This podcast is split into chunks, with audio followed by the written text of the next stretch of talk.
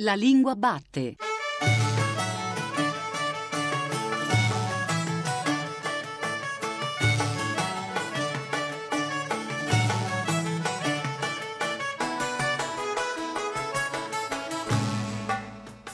Buongiorno alle ascoltatrici e agli ascoltatori che ci stanno seguendo ora su Radio 3. Io sono Giordano Meacce e questa è La Lingua Batte, la trasmissione che ogni domenica va alla scoperta della lingua italiana. Oggi, domenica 10 novembre, si parlerà di Cesare Pavese, la sua voce attraverso le voci della sua poesia e della sua prosa, il tono e il ritmo che quella stessa voce ha regalato, originale e rigorosa, lucida e incuriosita alle lettrici e ai lettori del presente e del futuro. Tutto questo, naturalmente, sempre ricordando di non fare pettegolezzi. Alice guarda i gatti e i gatti muoiono nel sole, mentre il sole a poco a poco si avvicina. E Cesare, perduto nella pioggia, sta aspettando da sei ore il suo amore ballerina. E rimane lì a bagnarsi ancora un po' e il tram di mezzanotte se ne va. Ma tutto questo Alice non lo sa. Ma io non ci sto più e i pazzi siete voi. E rimane lì a bagnarsi ancora un po' mentre il tram di mezzanotte se ne va. Ma tutto questo Alice non lo sa. Francesco De Gregori è la figura sotto traccia di uno dei più grandi scrittori in lingua italiana del Novecento. Per raccontarci di quanto la forma può trasformare una struggenza d'amore in tutte le struggenze d'amore che ci compongono, è oggi qui con noi una figura amica della lingua batte, Giuseppe Patota. Buongiorno Patota. Buongiorno, buongiorno. Giuseppe Patota, come sanno gli ascoltatori e le ascoltatrici della lingua batte, insegna insegna storia della lingua italiana presso l'Università degli Studi di Siena. Tra i suoi ultimi lavori, nuovi lineamenti di grammatica storica dell'italiano, la grande bellezza dell'italiano Dante Petrarca Boccaccio. È appena uscito il libro La nostra lingua italiana per Sperling e Kupfer, scritto con Valeria della Valle, ma è soprattutto per un suo libro uscito per la terza, di cui abbiamo già parlato, La grande bellezza dell'italiano, il Rinascimento, che oggi è qui con noi. Eh, Giuseppe Patota, perché quel libro è il vincitore della sezione saggistica del premio Pavese 2019. E proprio per parlare della lingua di Pavese e dell'importanza di Cesare Pavese, io partirei Patota da Pavese, poeta, narratore, traduttore, redattore delle Inaudi, quindi in sostanza editore esecutivo nel tempo d'oro della creazione dell'editoria italiana. Ecco, la figura di Cesare Pavese in tutte queste declinazioni, Patota. La cosa che più mi colpisce, devo dire, è la mia incapacità di distinguere il pavese poeta dal pavese prosatore, dal pavese traduttore, dal pavese uomo anima delle inaudi. Come si fa a stabilire dei confini?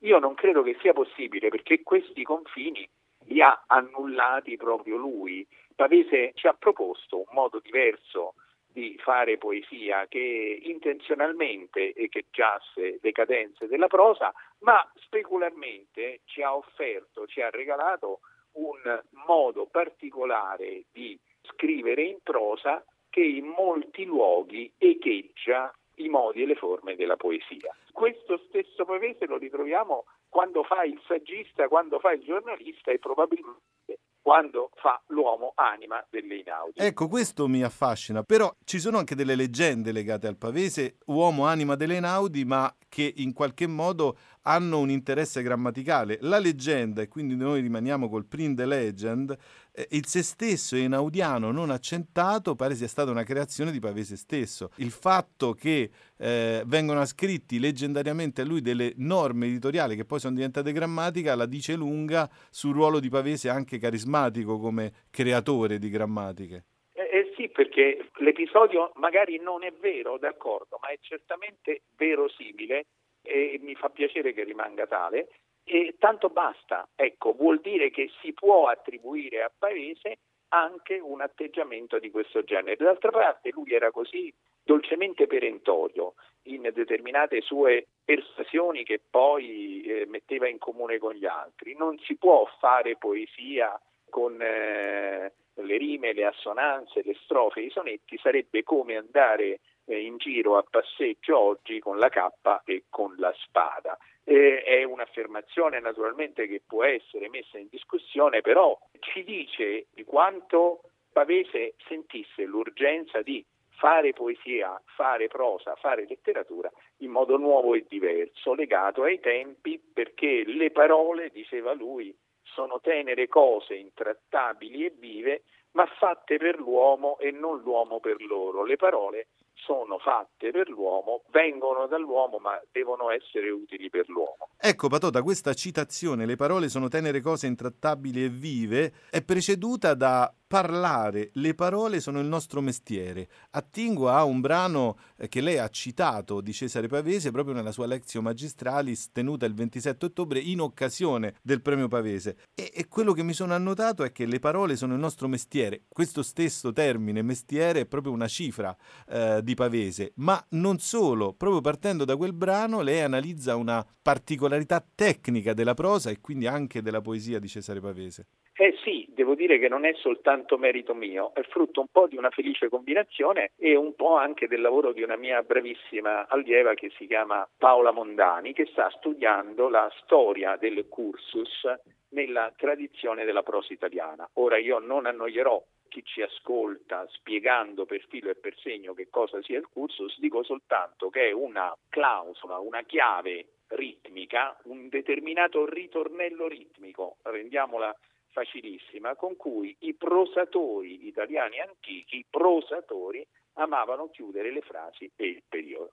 Ora la cosa straordinaria che mi è capitato di eh, scoprire è che Pavese in Lavorare stanca presenta spesso e volentieri dei versi, delle poesie, dei testi in versi in cui troviamo questa pratica di questa clausola, questa marca ritmica del cursus che invece sappiamo caratterizzare nella storia della lingua italiana non la poesia ma la prosa. L'avrà fatto apposta? Non credo proprio che l'abbia fatto apposta. Che cosa vuol dire? Che nello scrivere questa poesia, nella mente di Pavese ha agito il modello della prosa, perché lui voleva scrivere una poesia che avesse anche un andamento e perché no, anche per certi versi un contenuto prosastico. Ecco, io mi sono segnato proprio anche un altro brano famoso che è stato aggiunto a un'edizione di Lavorare Stanca da Pavese e una, un'autoanalisi che si intitola Il mestiere di poeta a proposito di Lavorare Stanca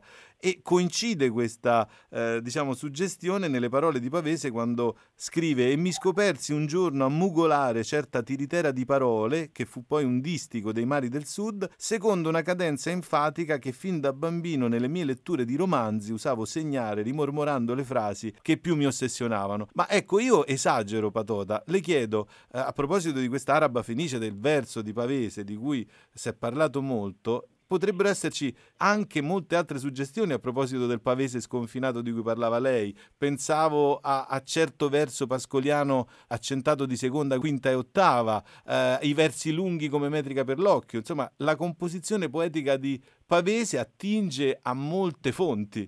Certo, la, la risposta è sicuramente sì. Andava alla ricerca di una forma di poesia originale, andava alla ricerca di una forma di prosa originale. Inevitabile che questa ricerca si orientasse non soltanto sul presente e sulla contemporaneità, ma anche eh, verso il passato. Questo lo fanno sostanzialmente tutti i grandi scrittori, certamente lo fece, lo fece Pavese, lo fece in modo costante e insistito per tutta la durata della sua esistenza. Verrà l'amore e avrà i tuoi occhi, questa morte che ci accompagna dal mattino alla sera, insonne, sorda come un vecchio rimorso o un vizio assurdo. I tuoi occhi saranno una vana parola, un grido taciuto, un silenzio, così rivedi ogni mattina quando su te sola ti pieghi nello specchio. Oh cara speranza, quel giorno sapremo anche noi che sei la vita e sei il nulla per tutti la morte a uno sguardo verrà la morte Leo Ferré che canta Verrà la morte avrai i tuoi occhi, quindi la canzone è pavese, un legame profondo ma anche un legame con, eh, con i blues che venivano dal Nord America e che Pavese trascrive, con il parlato, tutte cose di cui stiamo parlando per l'appunto con Giuseppe Patota. La prima domanda che faccio è legata di nuovo a quel brano iniziale delle parole come mestiere. Le parole sono tenere cose, intrattabili e vive. Ecco, per uno come me che gli aggettivi li ama a prescindere, Patota, intrattabile e vive mi sembrano aggettivi meravigliosamente scelti, proprio perché forse c'è un inganno nella percezione della nettezza prosastica a volte. La prosa di Pavese sembra testimoniarlo, perché l'asciuttezza che cercava non si risolve in una eh, semplice paratassi ripetuta, per dirla tecnicamente più o meno, Patota. No, io se dovessi qualificare in qualche modo la prosa di Pavese, eh, la qualificherei anche come prosa seria e semplice. E poi la qualificherei come una prosa che a sua volta cerca di tenere presenti altri modelli. Uno di questi modelli è sicuramente rappresentato dal dialetto, ma attenzione, eh, del dialetto Pavese non recupera le forme linguistiche, il dialetto sopravvive come mito, come realtà altra nascosta, quello che lui cerca di proporre poi eh, nel dettato della scrittura è quello che oggi definiremmo l'italiano neostandard, usando il tecnicismo. Un italiano medio, anche in questo caso, lo eh, definirei un italiano chiaro, semplice e anche serio. Ma accanto a questa presenza c'è poi l'inseguimento delle strutture della poesia. Ecco, ci sono stavolta specularmente nei romanzi di Pavese, penso in particolare alla Luna e ai Falò, dei luoghi in cui Pavese insegue le forme e i modi della poesia. Come? Beh, per esempio attraverso la tecnica della ripetizione, della eh, iterazione generalmente ternaria di nomi, di verbi, di frasi. Vi cito quasi casualmente, a caso. Si sentivano le macchine, le cornette, gli schianti dei fucili pneumatici. Oppure ho sentito urlare, cantare, giocare al pallone. Faccio notare che in questa sequenza ternaria io ritrovo anche dei richiami di rime. Ho sentito urlare, cantare e giocare al pallone. Uno potrebbe dire sono rime facili, è vero, perché sono rime grammaticali, rime legate sulla desinenza dell'infinito in are. È vero, però sono, sono rime eh, e poi aggiungo, le iterazioni, le, le, ripetizioni non riguardano soltanto le parole o le frasi, ma perfino i suoni. È come se dal fondo del fiume della prosa di Pavese irrompessero in superficie per frammentare questa corrente cadenzata rime, allitterazioni e anche quelle che si chiamano assillabazioni, cioè ripetizioni della stessa sillaba iniziale. Sentite zappava, potava, legava, sputava, riparava. Rivedere le donne grattugiare, impastare, farcire, scoperchiare e far fuoco. Visto che prima ho ricordato che più o meno direttamente o volontariamente ho eh, potuto giovarmi dell'aiuto delle ricerche di una mia allieva, ne voglio citare un'altra, eh, Valentina Pagini, che alla prosa della Luna Ifalò ha dedicato una tesi in cui aveva allegato proprio questi esempi. E siccome io sono stato correlatore della sua tesi, mi sono ritrovato a concordare con lei. Quindi vedete, diventa quasi inevitabile confrontarsi con questo personaggio eh, proteiforme molto uguale a se stesso, sempre molto se stesso. Questo mm, molto uguale a se stesso mi fa pensare che mentre lei parlava, Patota, mi ero segnato quell'urlare, cantare, giocare al pallone, che non solo in rima, ma anche ritmicamente riconducibile a quella seconda, certo. quinta e ottava. Ma quello che sta mm, raccontando è proprio questa capacità di muoversi attraverso i confini, ma di raccontare per esempio anche se stesso autobiograficamente.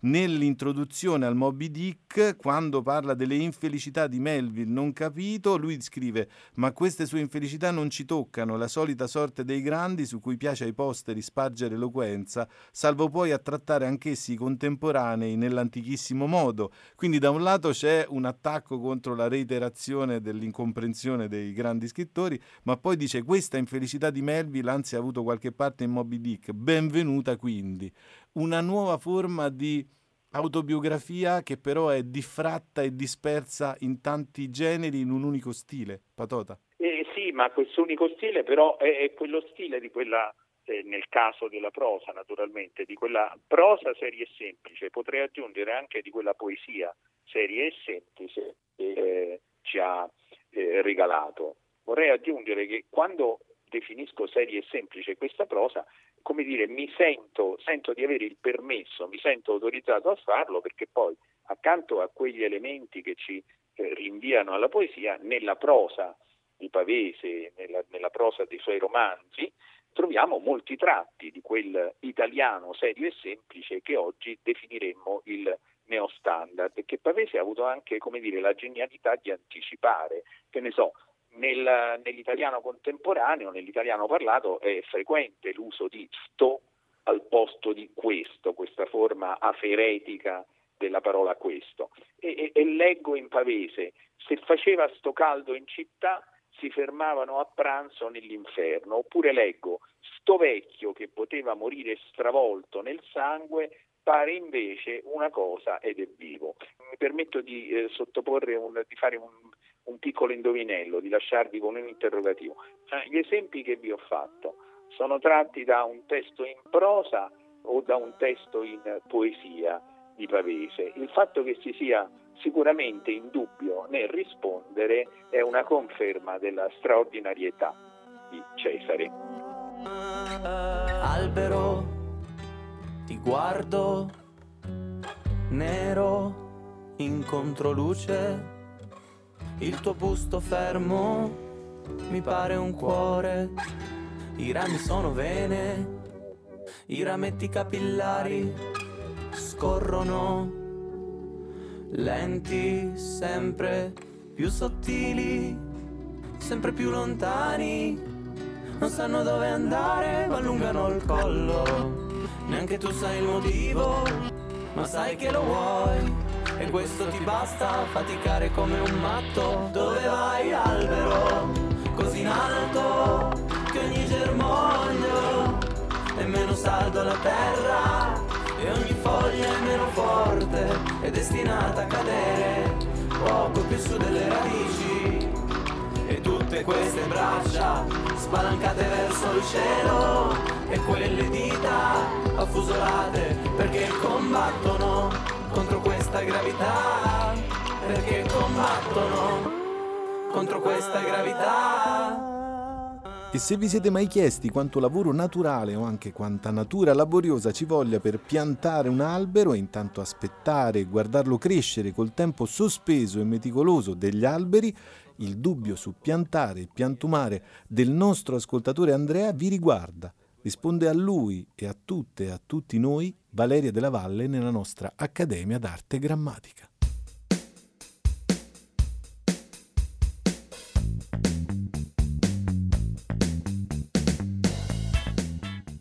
Andrea ha condiviso con la redazione della Lingua Batte un post in cui si legge la scritta Piantumare un albero, Ora Andrea è polemico non con l'idea di piantumare alberi, che va sempre bene, ma con l'uso del verbo piantumare. Allora vediamo come stanno le cose. Il verbo piantumare è in uso nella lingua italiana dai primi decenni dell'Ottocento e significa collocare a dimora una grande quantità di alberi e di arbusti. La parola piantume a sua volta significa quantità di piantine coltivate in un vivaio. Il termine deriva da pianta col suffisso ume. Vale la pena di ricordare che la parola piantume a sua volta risale come prima attestazione in un testo scritto alla fine del Settecento. La troviamo usata dal grande scienziato Lazzaro Spallanzani che in una lettera, una lettera privata, scrisse Ho ben piacere che abbiate messo insieme qualche soldo per la vendita del vostro piantume Ma torniamo a piantumare e alla insofferenza di Andrea nei confronti del verbo. Come abbiamo visto, non è un verbo nuovo, è un verbo formato del tutto regolarmente da piantume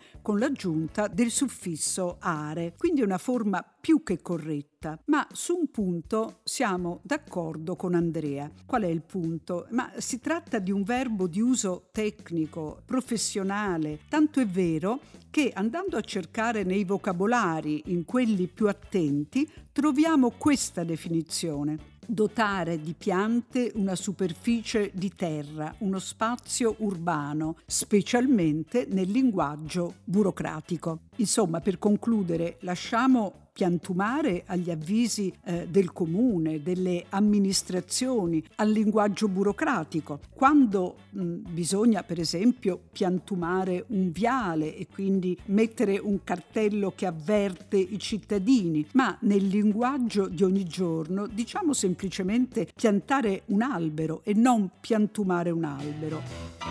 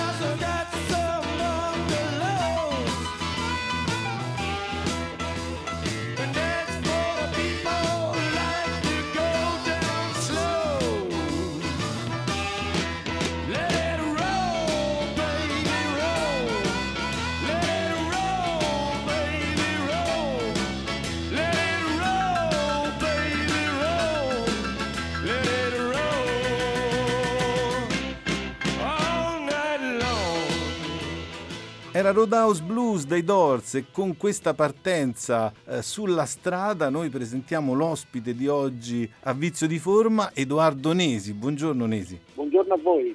Edoardo Nesi ha pubblicato tra l'altro, e qui eh, dico i titoli apparentemente in modo casuale, Fughe da fermo e l'età dell'oro, Rebecca e l'estate infinita, Storia della mia gente con cui ha vinto il premio Strega nel 2011, Le nostre vite senza ieri, ha diretto il film tratto dal suo primo romanzo Fughe da fermo, appunto ha tradotto tra l'altro Infinite Jazz di Dave Foster Wallace e per la nave di Teseo ha pubblicato quest'anno La mia ombra è tua. Ecco, quest'ultimo romanzo ha molto a che fare con l'on the road, ma eh, Nesi, proprio io partirei da un romanzo lontano, più o meno lontano, Ride con gli angeli. Mi ricordo una quarta di copertina in cui lei firmava questo romanzo è la mia versione del sogno americano, niente Bob Dylan, niente Kerouac, lo accento alla Pivano, niente Cadillac con le pinne, niente rap, niente droga. Ma invece mi viene da dire che in parte quest'ultimo romanzo è un po' proprio un on the road, io mi sono detto è un po' come fosse il sorpasso, ma al posto di Gasman e Trintignant ci trovo Nick e Gatsby, ma questo giusto per cominciare, Nesi, mi dica lei. Sa, eh, tempi cambiano, gli scrittori cambiano, le persone cambiano, noi si, si cambia e quindi i, i romanzi che, che, si va a scrivere poi sono, sono, naturalmente diversi. Questo voleva essere un on the road, voleva essere un, un, viaggio, voleva che il viaggio stesso fosse compiuto su un mezzo di trasporto che di per sé già raccontasse qualcosa. Infatti ho scelto questa meravigliosa Jeep, Jeep. del 79, un modello storico, un motore che ora non fanno neanche più naturalmente. Insomma. Non fanno neanche anche più e ci sono dei personaggi all'interno del romanzo, c'è un carabiniere, se non mi sbaglio, che si commuove nel guidarla, cioè c'è tutta una scena straordinaria. Ma ecco, io parlavo di quel sogno americano perché c'è sempre stata nella sua opera una diffrazione passionale del sogno americano, quindi era una declinazione personale quella che indicavo, ma insieme con questo Jim Morrison, penso a Lupi dentro, che è il romanzo dello scrittore protagonista di questo romanzo, ma penso anche a tutto in frantumi e danza, insomma una serie di cose sue, ma alla fine io voglio arrivare a uno dei cuori della sua letteratura, che è questo filo di fumo vulcanico che ci appartiene e che lei usa anche nel titolo questa volta, che è la storia del console, ma soprattutto è quel, quella meraviglia di sotto il vulcano eh, Nesi. anche in questo caso la lettera che lo scrittore Vezzosi scrive alla figlia è e allora mi è venuto di fare quella nostra cosa di prendere in mano sotto il vulcano e aprirlo a caso, ci trova una gemma, tutte le volte che avrai bisogno di un'ombra, la mia ombra è tua.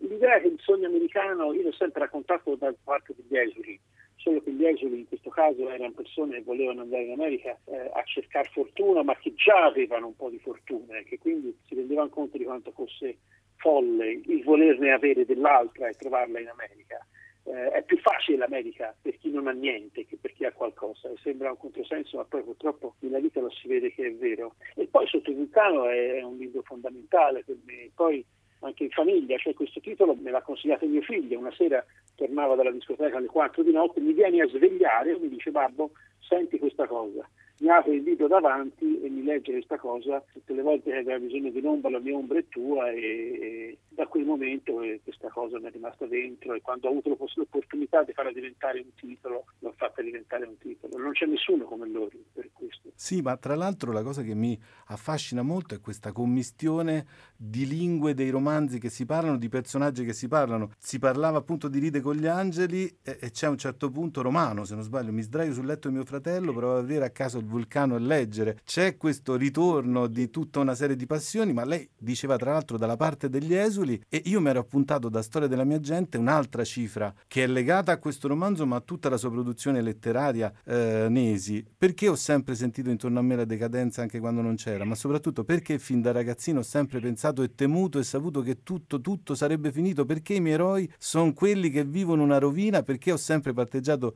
per Ettore e non per Achille, per Sparta e non per Atene, per i cartaginesi e non per i romani. C'è una linea anche linguistica in queste domande tra i suoi romanzi, Nesi. Sì, sì, è andato a pescare proprio quello è forse il cuore di tutto il mio tentativo di scrittura. Eh, eh, eh, sì, è vero, è vero, è questa idea che, che, si debba sempre parteggiare un po' per quelli che stanno fuori dal mainstream, dal ciclo, dal ciclo della vita, da, loro coloro che spesso sono gli sconfitti, dimenticati, coloro che non possono nemmeno raccontare la loro storia.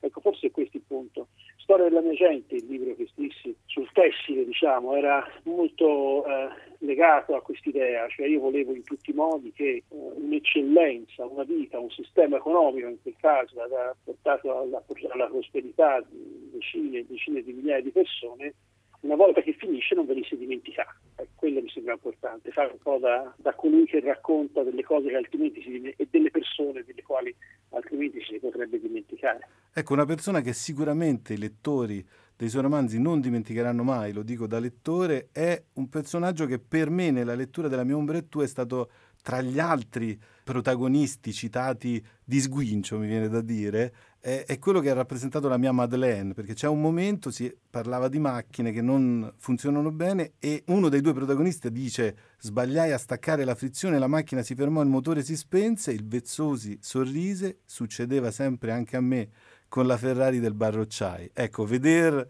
citare Ivo Barrocciai è stato un sussulto del cuore, Nesi, una figura che ricorre tra l'età dell'oro e l'estate infinita, ma eh, che poi ritorna anche nel libro successivo alla storia della mia gente. Insomma, è una trasfigura che fa parte di questo suo modo di raccontare i personaggi attraverso i romanzi, Nesi. Sì, è che non riesco a mollarli alcuni dei personaggi, perché forse perché scavano dentro di me e chiedono di essere ancora un po' ascoltati. Insomma, io è come se mi volessi ricordare di com'ero, no?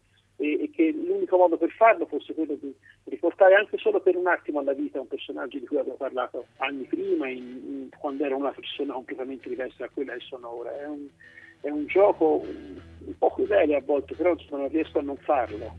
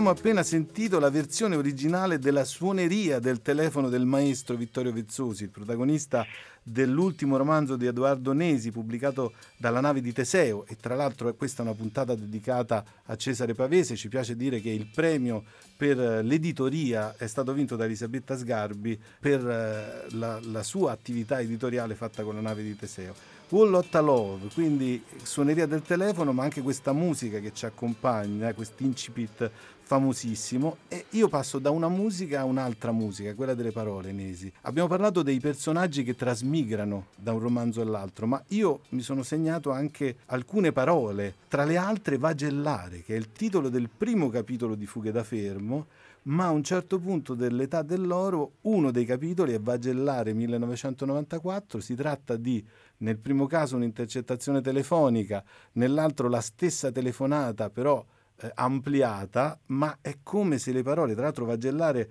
vuol dire sragionare, delirare, commenta Fede in Fughe da Fermo, secondo me però significa anche vacillare, in Toscana le consonanti a volte si scambiano. Questa toscanità insistita è sia familiare ma sia un modo di tenersi le parole nella stessa maniera in cui lei fa con i suoi personaggi Nesi. Migrano le parole, ma poi è ritornare su quei concetti che vogliono essere raccontati. Sa, eh, io avevo una nonna fantastica, no? e questa nonna parlava un italiano abbastanza corretto, che però ogni tanto infarciva di toscano. E io che andavo a scuola dove mi insegnavano di non parlare toscano, tornavo a casa e le dicevo: No, guarda, questo non va bene, non è italiano. Lei mi diceva: Vai a vedere sulla Treccani.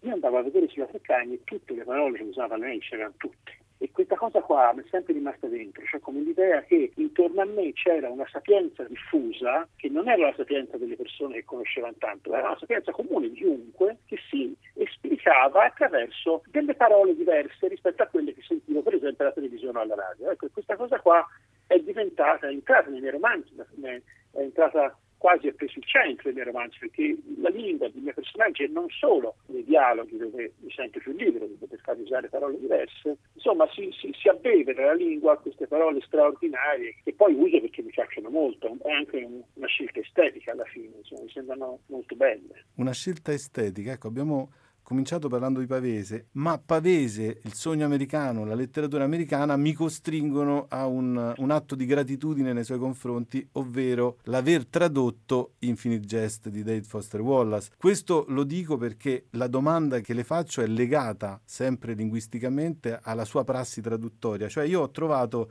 una sorta di compartecipazione attiva, questa ricerca delle parole che le piacciono e che la rappresentano. Nesi in qualche modo l'ha portata anche in Infinite Jest, ma questa è la cosa per cui la ringraziamo, lasciando intatto il sapore della prosa, della sintassi, del lessico anche trasfigurato davvero di David Foster Wallace. Ma quella è, un, è stata un'impresa, credo, romanzesca e dir poco.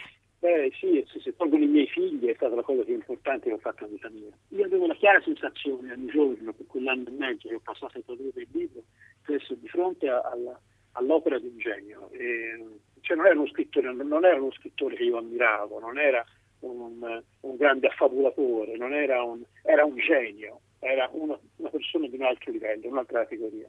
E il modo in cui scriveva lui era inavvicinabile perché è, evidente, era come quando Maradona spiegava al telegiornale come si fa a battere le punizioni, prendeva, batteva la punizione e faceva gol, cioè è così, cioè non è che lo spieghi Wallace, chi cerca di imitarlo fa sempre una figura barbina, no, ero di fronte alla grandezza, allora ho fatto da, da umile servo di questa grandezza, come in effetti si deve fare. E, e ho cercato, sì, ho cercato di renderlo così com'era, perché sai, è anche molto difficile tradurre Wallace facendogli perdere quella sua grande freschezza e leggibilità, perché leggendolo in inglese, come del resto anche Thomas Pynchon, no? sono scrittori molto più, la loro lingua è molto più semplice di quella che spesso ci viene poi restituita in italiano, no? e quindi mi sono sforzato molto di renderlo più simile a com'era, tra l'altro c'è un aneddoto interessante se abbiamo un minuto. Io una volta, eh, perché Wallace scriveva a modo suo e alcune parole lui praticamente se ne inventava, gli americani lo possono fare, lui usava il prefisso bravi, tipo bradicardico, no? per indicare qualcuno il cui battito del cuore è molto lento, e questo bravi lo usava per un personaggio, Mario Incandenza, un mitico personaggio di gesto, per, per dire diverse altre cose. Allora io gli chiesi se dovevo tradurlo o no, questo fatto, e come tradurlo, perché avendo lui messo 100 pagine di note non potevo mettere note di traduzione, non volevo farlo, sarebbe stato un altro apparato, insomma, una cosa che non volevo fare. Allora gli mandai un fax, e, cioè mandai un fax al suo agente, l'agente lo mandò a Wallace, Wallace rispose subito perché lui rispondeva subito eh, al suo agente, l'agente rimandò a me e lui mi disse questa cosa che mi, ha sempre accompagnato in quel momento, cioè che lui eh, mi disse chiaramente che voleva che eh, se uno dei suoi lettori o una sua lettrice non conosceva il significato di una parola lui scriveva che andasse a cercarselo sul dizionario sull'enciclopedia. Cioè, così si fa, sei di fronte a qualcosa che non conosci, vai a, a imparare che cosa vuol dire. Dopo questo, Nesi, io eh, non credo posso aggiungere almeno personalmente altro a questa lezione di David Foster Wallace, però invece parlando delle sue digressioni passionali, piene di cinema spesso, io vorrei farle come ultima domanda in realtà un'affermazione che è legata così come sotto il vulcano a una cosa che amiamo molto ma che per lei eh, segna il passaggio tra i vari romanzi, che è il verdetto e una frase soprattutto, nella vita per lo più ci sentiamo smarriti, che metterei a epigrafe di questa nostra chiacchierata. Quando in quel momento eh, c'è il sole che entra per una delle, delle prime volte tutti, tutti, i film, dalle, dalle, una lama di sole nel, nel tribunale di Boston, e Paul Newman comincia a parlare, dice nella vita per lo più ci sentiamo smarriti, e sì, è vero, è vero, anch'io, anch'io anche oggi mi sento così.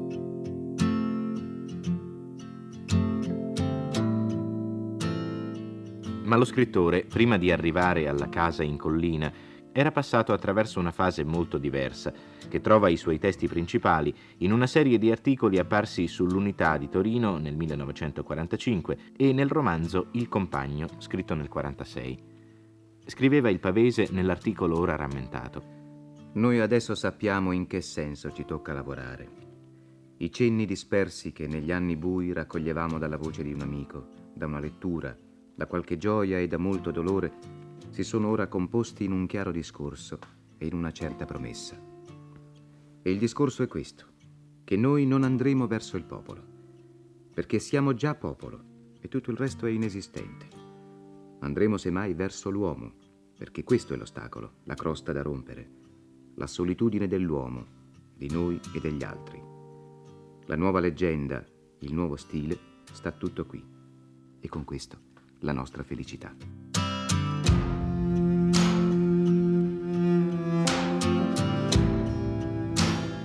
Maria Rosa Masuero, docente di letteratura italiana, dirige il centro studi Guido Gozzano Cesare Pavese dell'Università di Torino. Si è occupata tra l'altro di favole pastorali e di letteratura di viaggio. Ha curato con Giuseppe Zaccaria i capolavori di Cesare Pavese per Einaudi e sempre per Einaudi, sempre di Pavese, tutti i racconti. L'ha intervistata per noi Cristina Faloci.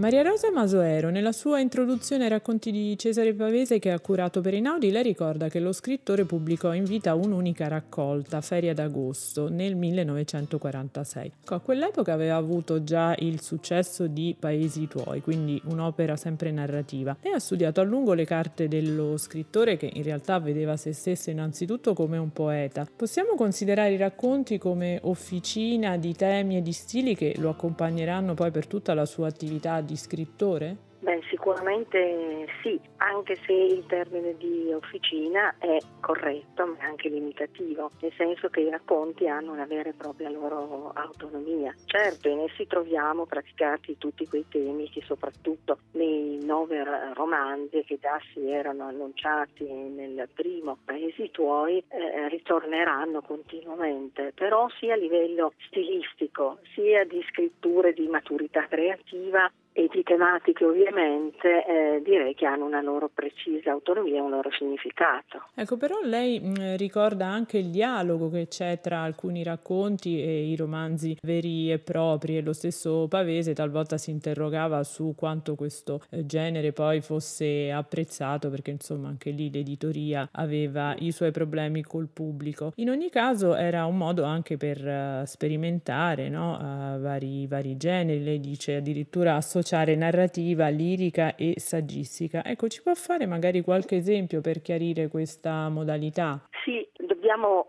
ricordare una definizione molto importante che Pavese darà di tutta la sua produzione, cioè parla del monolito eh, cioè dice che tutto si tiene, che l'unica scheggia impazzita è la spiaggia e poi spiega perché. Quindi c'è una sostanziale unità in tutta la sua produzione. Per quanto riguarda racconti che poi costituiranno la prima traccia per un romanzo, possiamo ricordare per esempio Terra d'esilio, che eh, rappresenta proprio un primo tentativo del romanzo Il carcere. Un altro esempio possiamo farlo con un altro racconto, Villa in collina, che anche qui darà vita a una parte parte della spiaggia, cioè il momento in cui i protagonisti eh, lasciano la spiaggia per l'appunto e si recano nel paese natale, nelle Langhe. E in Villa in Collina troviamo esattamente questo. Tra i temi ricorrenti Masoero troviamo il rapporto tra città e campagna, naturalmente eh, gli amori traditi e, e, l'esperienza del carcere. Ecco, nella sua premessa ai racconti è interessante anche la rassegna di lettere di richiesta a Pavese da parte di numerose riviste testate a pubblicare appunto con loro racconti o il Zevire. In molti casi Pavese eh, rinunciò, non rispose, ma quando invece si trovò a collaborare eh, affrontò anche dei casi di censura, insomma tanto che eh, eventualmente destinò ad altre riviste insomma un racconto che magari era stato rifiutato da una precedente. Ecco, ci vuole accennare qualche caso?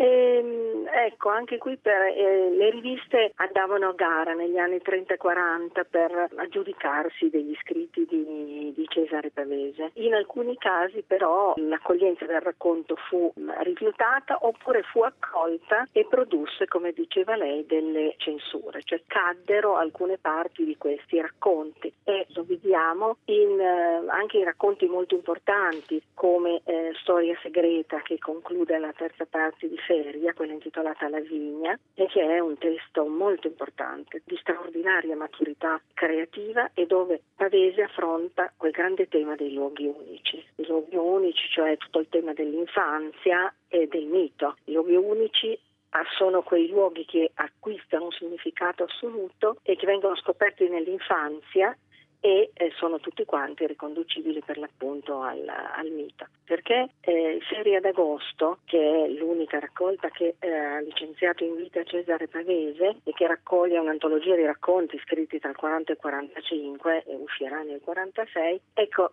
Serie d'agosto è da un libro di per sé molto problematico perché contiene al suo interno dichiarazioni, racconti veri e propri e poi dichiarazioni di poetica, soprattutto ricordo del mito del simbolo e, e altro. E, e, um, ci furono appunto alcuni casi, ma la stessa cosa si ripeté per esempio per le traduzioni, si ehm, ripeté anche per romanzi usciti a puntate. E questa diffidenza da parte di alcune riviste, vuoi per ragioni personali, vuoi per concorrenze editoriali. E poi c'è anche da un certo punto in poi una certa resistenza di tipo editoriale, come lei accennava, perché lo stesso Pavese afferma più di una volta che il racconto è ormai un genere che non incontra fra i lettori, né di rivista né di libro di volume.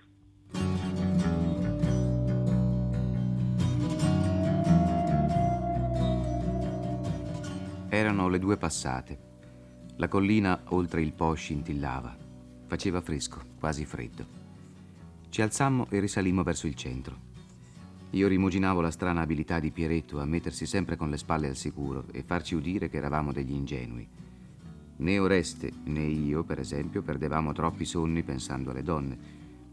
Mi chiesi un'ennesima volta che vita poteva aver fatto Pieretto prima di venire a Torino. Sulle panchine della aiuola della stazione, sotto l'ombra scarsa di quegli alberelli, dormivano a bocca aperta due pezzenti. Scamiciati, capelli e barba ricciuti, sembravano zingari. Ci sono i cessi a pochi passi e per quanto la notte sapesse di fresco ed estate, regnava in quel luogo un tanfo, un fortore che sentiva della lunga giornata di sole di movimento e frastuono, di sudore e di asfalto consunto, di folla senza pace. Verso sera, su quelle panchine, oasi magra nel cuore di Torino, si siedono sempre donnette, solitari, venditori ambulanti, spiantati, e si annoiano, aspettano, invecchiano.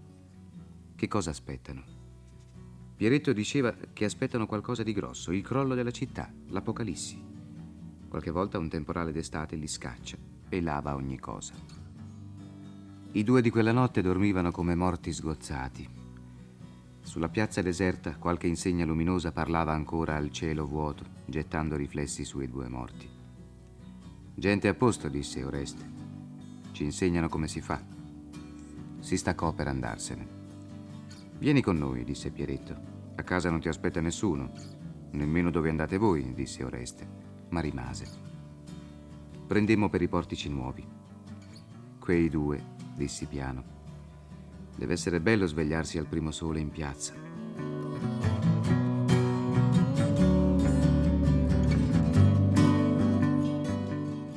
Maria Rosa Masoero, il centro studi che lei dirige, appunto il Gozzano Pavese di Torino, legato all'università, mette a disposizione degli studiosi sul proprio portale, eh, si può dire tutto pavese, tra manoscritti, eccetera, digitalizzati naturalmente. Nel 2020 eh, ci sarà il settantesimo anniversario dalla morte dello scrittore. Ecco, come vi state preparando a questo importante appuntamento? E ci stiamo avvicinando con una serie di approssimazioni successive, potremmo dire, nel senso penso che oltre ad articoli e qualche pubblicazione già in preparazione, qualche carteggio, stiamo pensando ad un grosso convegno che affronterà un tema particolare che è molto sentito in questi ultimi anni dagli studiosi e, e lo vediamo da questo osservatorio privilegiato che è appunto il centro studi e dalle richieste che vengono inoltrate quotidianamente di consultazioni, e cioè il rapporto di Cesare Pavese con la cultura classica. E si è tanto parlato, e giustamente, presente anche del pavese traduttore americanista e invece poco fino a qualche anno fa eh, o nulla è stato fatto per quanto riguarda le sue traduzioni dal mondo latino e greco.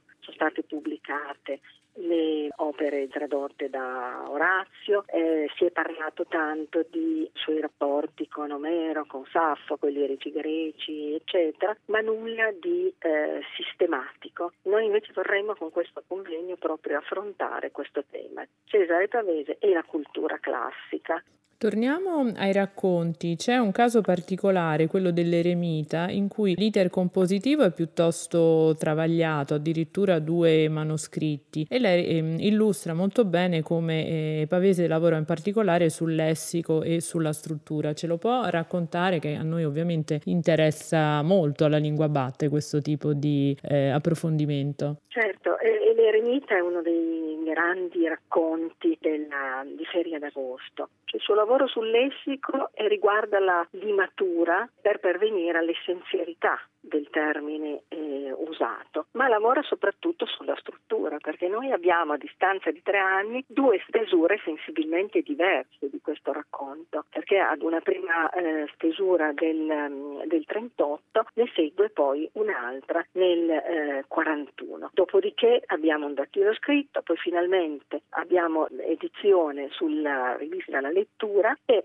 arriviamo finalmente a feria d'agosto. Ma quello che è interessante è che lavora soprattutto sull'incipit, l'inizio di questo racconto, producendo e offrendo due inizi completamente diversi. Cioè nel primo c'è tutto il tema della vedovanza del protagonista e il tema importantissimo della paternità, perché si parla tanto del tema dell'infanzia, ma in parallelo a questo abbiamo sempre il tema della paternità. Quindi queste due grandi tematiche che, a cui viene dedicato dato un lungo incipit in questa prima stesura e che poi invece viene ridimensionato, rivisto, addirittura abbandonato successivamente. E quindi è un caso estremamente interessante per capire come Pavese in certi casi lavorava su determinati racconti. Per altri il discorso è molto più facile, penso proprio a quello che ho già citato prima, cioè la storia segreta, che viene più quasi di, di getto e eh, fin dall'inizio eh, nonostante possediamo due manoscritti, eccetera, ma fin dall'inizio la, la, stesura è molto limpida, molto chiara e quindi Pavese ha ben chiaro in mente il testo di questo racconto. Ecco, tanti mestieri dello scrittore Pavese, abbiamo parlato di romanzi, liriche, eh, racconti, ma anche soggetti cinematografici. Tra la sua produzione so che lei tiene molto all'importanza del diario, lui fu anche un grande epistolografo, ecco, che cosa ci raccontano le sue lettere?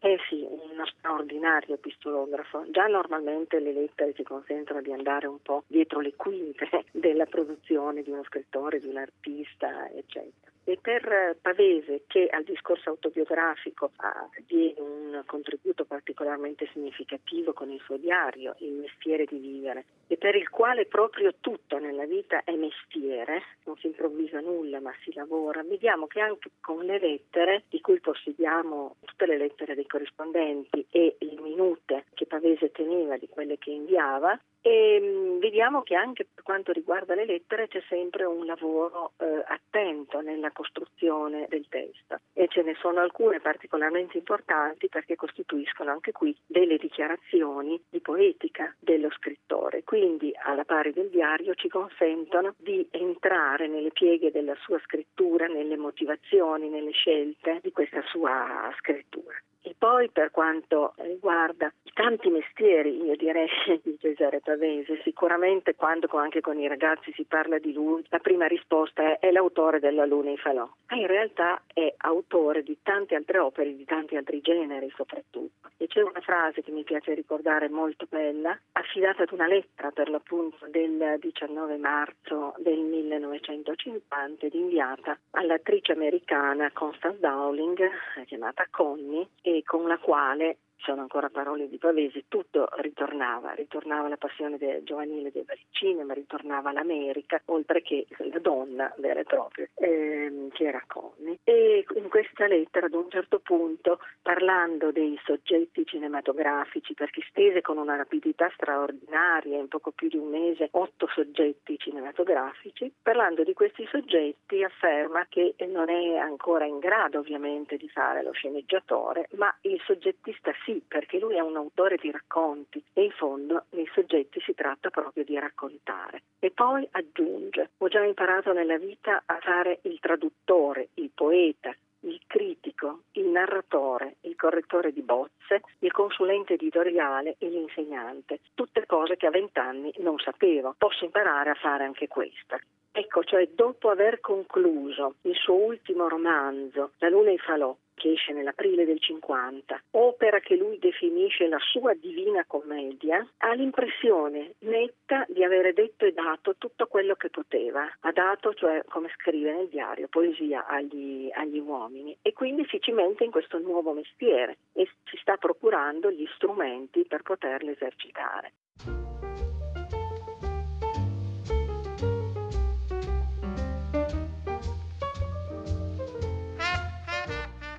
La luna e i falò è il libro che mi portavo dentro da più tempo e che ho goduto a scrivere. Tanto che credo che per un pezzo, forse per sempre, non farò più altro. Non conviene tentare troppo gli dei.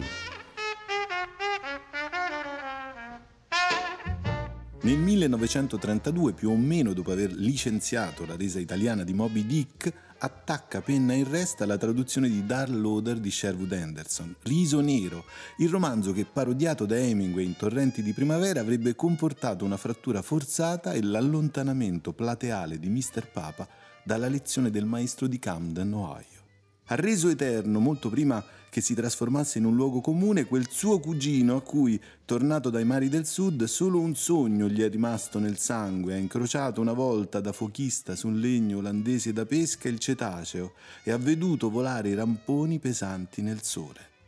Cesare Pavese, nato a Santo Stefano Belbo il 9 settembre 1908 e morto a Torino il 26 agosto del 1950, poco prima di compiere 42 anni.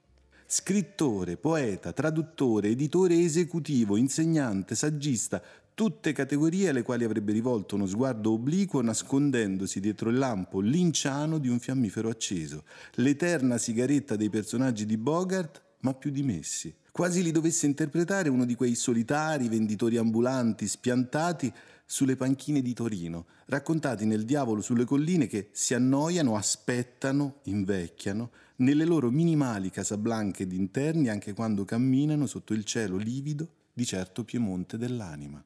Un'eterna attesa elettrica e sghemba che è il suo contraltare nelle premesse della bella estate, quando tutto è così bello, appunto, specialmente di notte, che pur tornando a casa stanche e morte come la protagonista, si spera ancora che qualcosa succeda, che scoppi un incendio, che nasca un bambino che venga giorno all'improvviso. Un'eternità di attese che Pavese coniuga al passato, una morfologia diagonale, alfieresca, che sovrappone i tempi e però presuppone sempre qualcosa di grosso, il crollo della città, l'apocalissi, ma alla fine non è mai nulla che non possa essere scacciato e lavato da un temporale estivo. E c'è questo rigore sospeso nella sintassi di Pavese che nei romanzi si intreccia con un desiderio esasperato di vita, quasi le frasi non riescano a tenere il tempo alla distonia delle speranze quotidiane. Già nel primo Paesi tuoi del 1941 e basta un frammento, poi raccolsi le camicie e me ne andai. Non so perché non rimasi fino all'indomani mattina, ma mi rivoltava anche l'odore e poi faceva troppo caldo. Esco e senza accorgermene, stanco come una bestia, vado verso la stazione per trovare una panca. Un corteo di tempi in cui il presente è un presente eterno, lo stesso dei morti prima che se ne accorgano, l'ultimo barlume di vita che si condensa in un fantasma di gesti ricordati e il passato è cristallizzato in una nostalgia grigia che prelude e s'assomma a Beckett e lo intristisce, fondendo la secchezza frenetica di Umberto con le mistificazioni ctonie di un estragone. L'ombra che si intarzia in abisso. È questo quello che racconta la lingua di Pavese nel momento in cui nasce, la fine quotidiana in piena luce. Del resto non c'è niente che sappia di morte, dice il Pieretto del diavolo, più del sole d'estate, della gran luce, della natura esuberante. Tu fiuti l'aria e senti il bosco e ti accorgi che piante e bestie se ne infischiano di te. Tutto vive e si macera in se stesso, la natura è la morte. E con un tuffo carpiato di genere in genere, di rigo in verso, c'è nella disposizione delle frasi di Pavese la stessa stanchezza abdicata del cugino dei mari del sud, quando gli si dice che è tra i fortunati che han visto l'aurora sulle isole più belle della terra, il ricordo sorride e risponde che il sole si levava che il giorno era vecchio per loro. Un superamento della linea di luce che avvizzisce qualsiasi adolescenza prima che si mostri. E così la musica si fa sempre verso ritmato e ternario, un'ascendenza barbarica doppia per i classici carducciani e per il verso lungo della selvaggia America dei nuovi poeti. Pascoli e Leopardi, Whitman e Henderson, un verso palindromico che si fonda sul ritmo, su una cantilena infantile e magica che serva a tenere a bada i fuochi nei campi la notte d'estate. Una furia incendiaria immediata di cui resta però da subito solo il retaggio di cenere e il sogno sfumato di un antico brillare, come nell'arroganza vitale animalesca di Talino in Paesi Tuoi, quando Berto si chiede chi possa aver bruciato la grangia. Io sono stato, dice nei denti Talino, e continua io, non ho mai riso tanto, si vedeva qui come se fosse giorno il positivo della morte visitato dal riso nero della luce, il battito del tempo in forma ternaria, l'odore dei campi coltivati che si fa strame, il mare nascosto alla fine delle campagne, le colline come curve della terra pronte ad accoglierti o a soffocarti a seconda di come le guardi. Di questi odori Pavese nutre gli angoli della sua sintassi, le volte immediate, le pause sferzanti, i ritorni intrattabili e vivi come aggettivi che straripano infantilmente e refrenati dal dizionario contenuto delle proprie emozioni.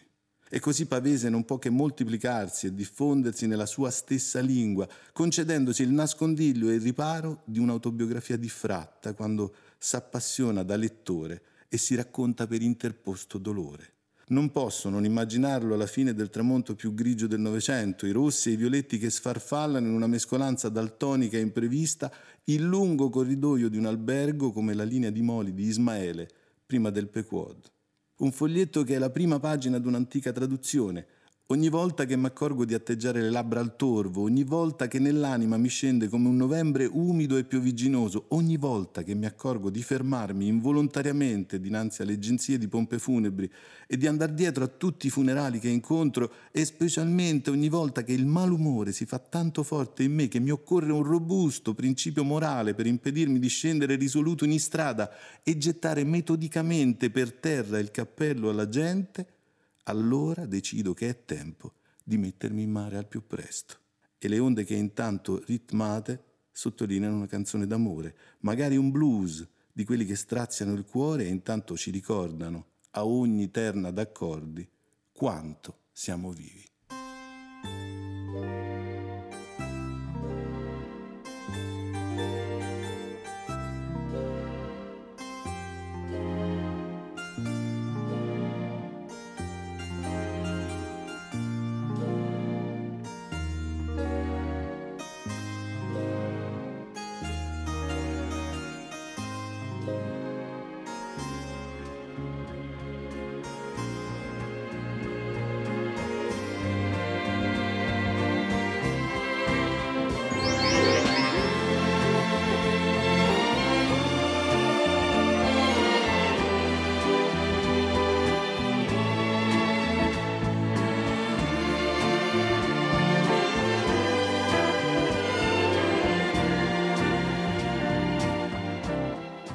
E siamo di nuovo alla fine, perseveranti come diavoli sulle colline e paradossalmente, ostinatamente, scelleratamente convinti però del fatto che la fine non debba arrivare mai.